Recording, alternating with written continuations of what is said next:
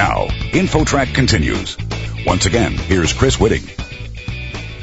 Many women are unaware that a breast cancer screening or mammogram may result in overdiagnosis, followed by overtreatment. How can you make an informed decision? InfoTrack's Lisa G is here with an expert. Lisa? Thanks, Chris. We are speaking with Dr. Rebecca Nagler of the University of Minnesota, who has published a study on breast cancer overdiagnosis and the overtreatment of it among women here in our country. I've heard about this for years. Can you give us more information about the overdiagnosis of breast cancer? The first thing to note is that I am not a radiologist or a clinician, and so in terms of talking through the nature of this particular risk of screening, I'm probably not the best person to do that, but I can give you a little bit of background.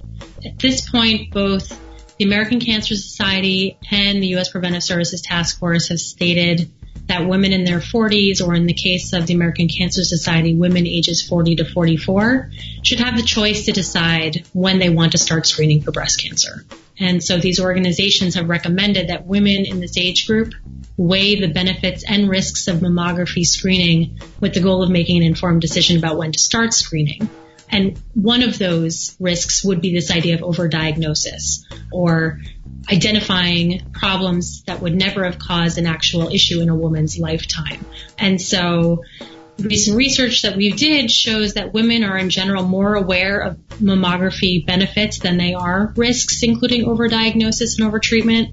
Our subsequent study, the one that you found, has replicated that in a different sample of women. And more importantly, I think, is that when we told women about this idea of overdiagnosis and overtreatment, most women did not find those ideas, those statements to be believable or persuasive.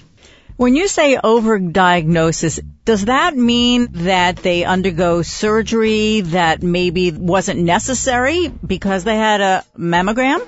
Overdiagnosis formally is this idea, the way we can define it is the idea that some breast cancers found by mammograms are going to be so slow growing that they would not have caused any health problems for women in their lifetime.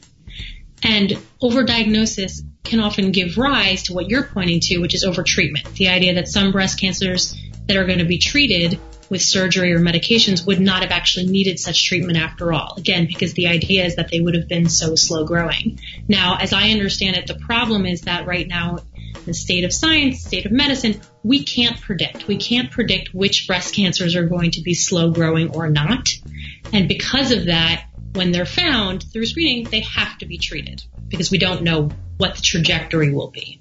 From what I understand, maybe some doctors are being a little overcautious. Is that correct? Clinicians, as I understand it, can't adequately predict right now. The science is not at the point where they can know if they've identified something on a screening study on a mammogram. They have no way of predicting whether or not that will be a slow growing cancer or not to the extent that they would feel comfortable not recommending treatment. And so there is this sort of increasing agreement that there is a certain amount of overdiagnosis and overtreatment happening. And so what professional organizations like the American Cancer Society and the U.S. Preventive Services Task Force are arguing for is that for women in their 40s, especially women in their early 40s, they should be thinking through potential risks of screening like overdiagnosis and overtreatment and weighing them against the benefits of screening to make an informed decision about when they would like to start screening themselves. I've heard about reports from women that they've undergone surgery where it wasn't necessary for them to do so if they had waited or they were just being overcautious. Right. And I think what these professional organizations are really arguing is that for women in their 40s, again, especially in their early 40s, the benefits may not always outweigh the risks. A certain percentage of women are going to wind up with potentially, you know, false positives and anxiety potentially from having to go for additional biopsies, over diagnosis and over treatment potentially. And so for some women, those potential risks are not going to be important enough to supersede the benefits. Whereas for others who have a different risk tolerance, they may actually say, you know what, I'm going to wait a couple of years because I don't really want to tolerate those risks right now.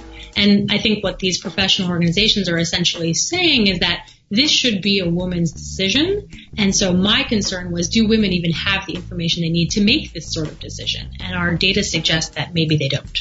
Oh, interesting. We are speaking with Dr. Rebecca Nagler of the University of Minnesota, who has published a study about the low awareness of breast cancer over diagnosis and over treatment among women here in the U.S. You also said that fewer than one in four agreed with and found statements about overdiagnosis and overtreatment to be believable. Are women in denial or they want more information? They don't want information? What was the takeaway on that?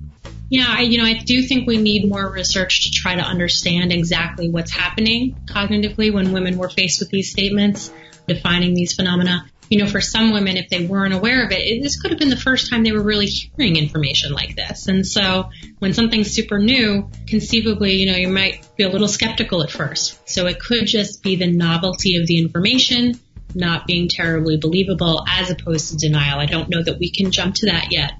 From a communication perspective, these are such unfamiliar concepts, and if they don't seem terribly convincing right now, then women may not really be in a great position to be making these informed decisions that they're being expected to make. That's the real crux of the issue in my mind is we basically punted it back to women and said, you need to weigh the benefits and risks and make your own choice. And we maybe have not given them the resources they need to do so. I think it's just hard enough to make sure all women go for screenings, right? And then you're adding this on top of that? that is a concern. And there's no question. And I, again, I am not a clinician and I am certainly not suggesting whether women are correct or incorrect in these decisions. There's no question that we have pushed and advocated for increased screening across cancer types for quite a number of years. And this is not to sort of shift that, but organizations are telling women that there are risks of screening. And if we have undersold those risks, and yet at the same time we're asking people to make these informed decisions, those two things are at odds. If you're asking people to make an informed decision, then technically they need the information in order to do so. Right. I just feel like that's a double whammy. You hear so many women who are afraid of getting screened. They think it's hurtful. They don't want to know. They wait too long. I have a friend that if she hadn't gotten screened in her 30s, she might not be alive today because they found breast cancer. So I feel like, wow, you're really putting a lot of burden on a female patient. Right, and that's part of a larger discussion then about whether we as a society believe that an informed decision making paradigm is a good thing. Do women actually want to just be told by their healthcare providers what is best for them? And I think there are real population differences in how comfortable people feel in making decisions and being involved in them. And so that's sort of a broader conversation that one could have. But there's no question this is a murky situation. And I think the main takeaway from our study is just that right now, on a population level, women are not as aware of the risks of screening as they are of the benefits. And that probably puts them at a disadvantage when it comes to trying to make these informed decisions that are being asked of them. Well, Dr. Rebecca Nagler of the University of Minnesota, thank you so much. Thank you for having me. For InfoTrack, I'm Lisa G. You're listening to InfoTrack, the weekly show with information you should know.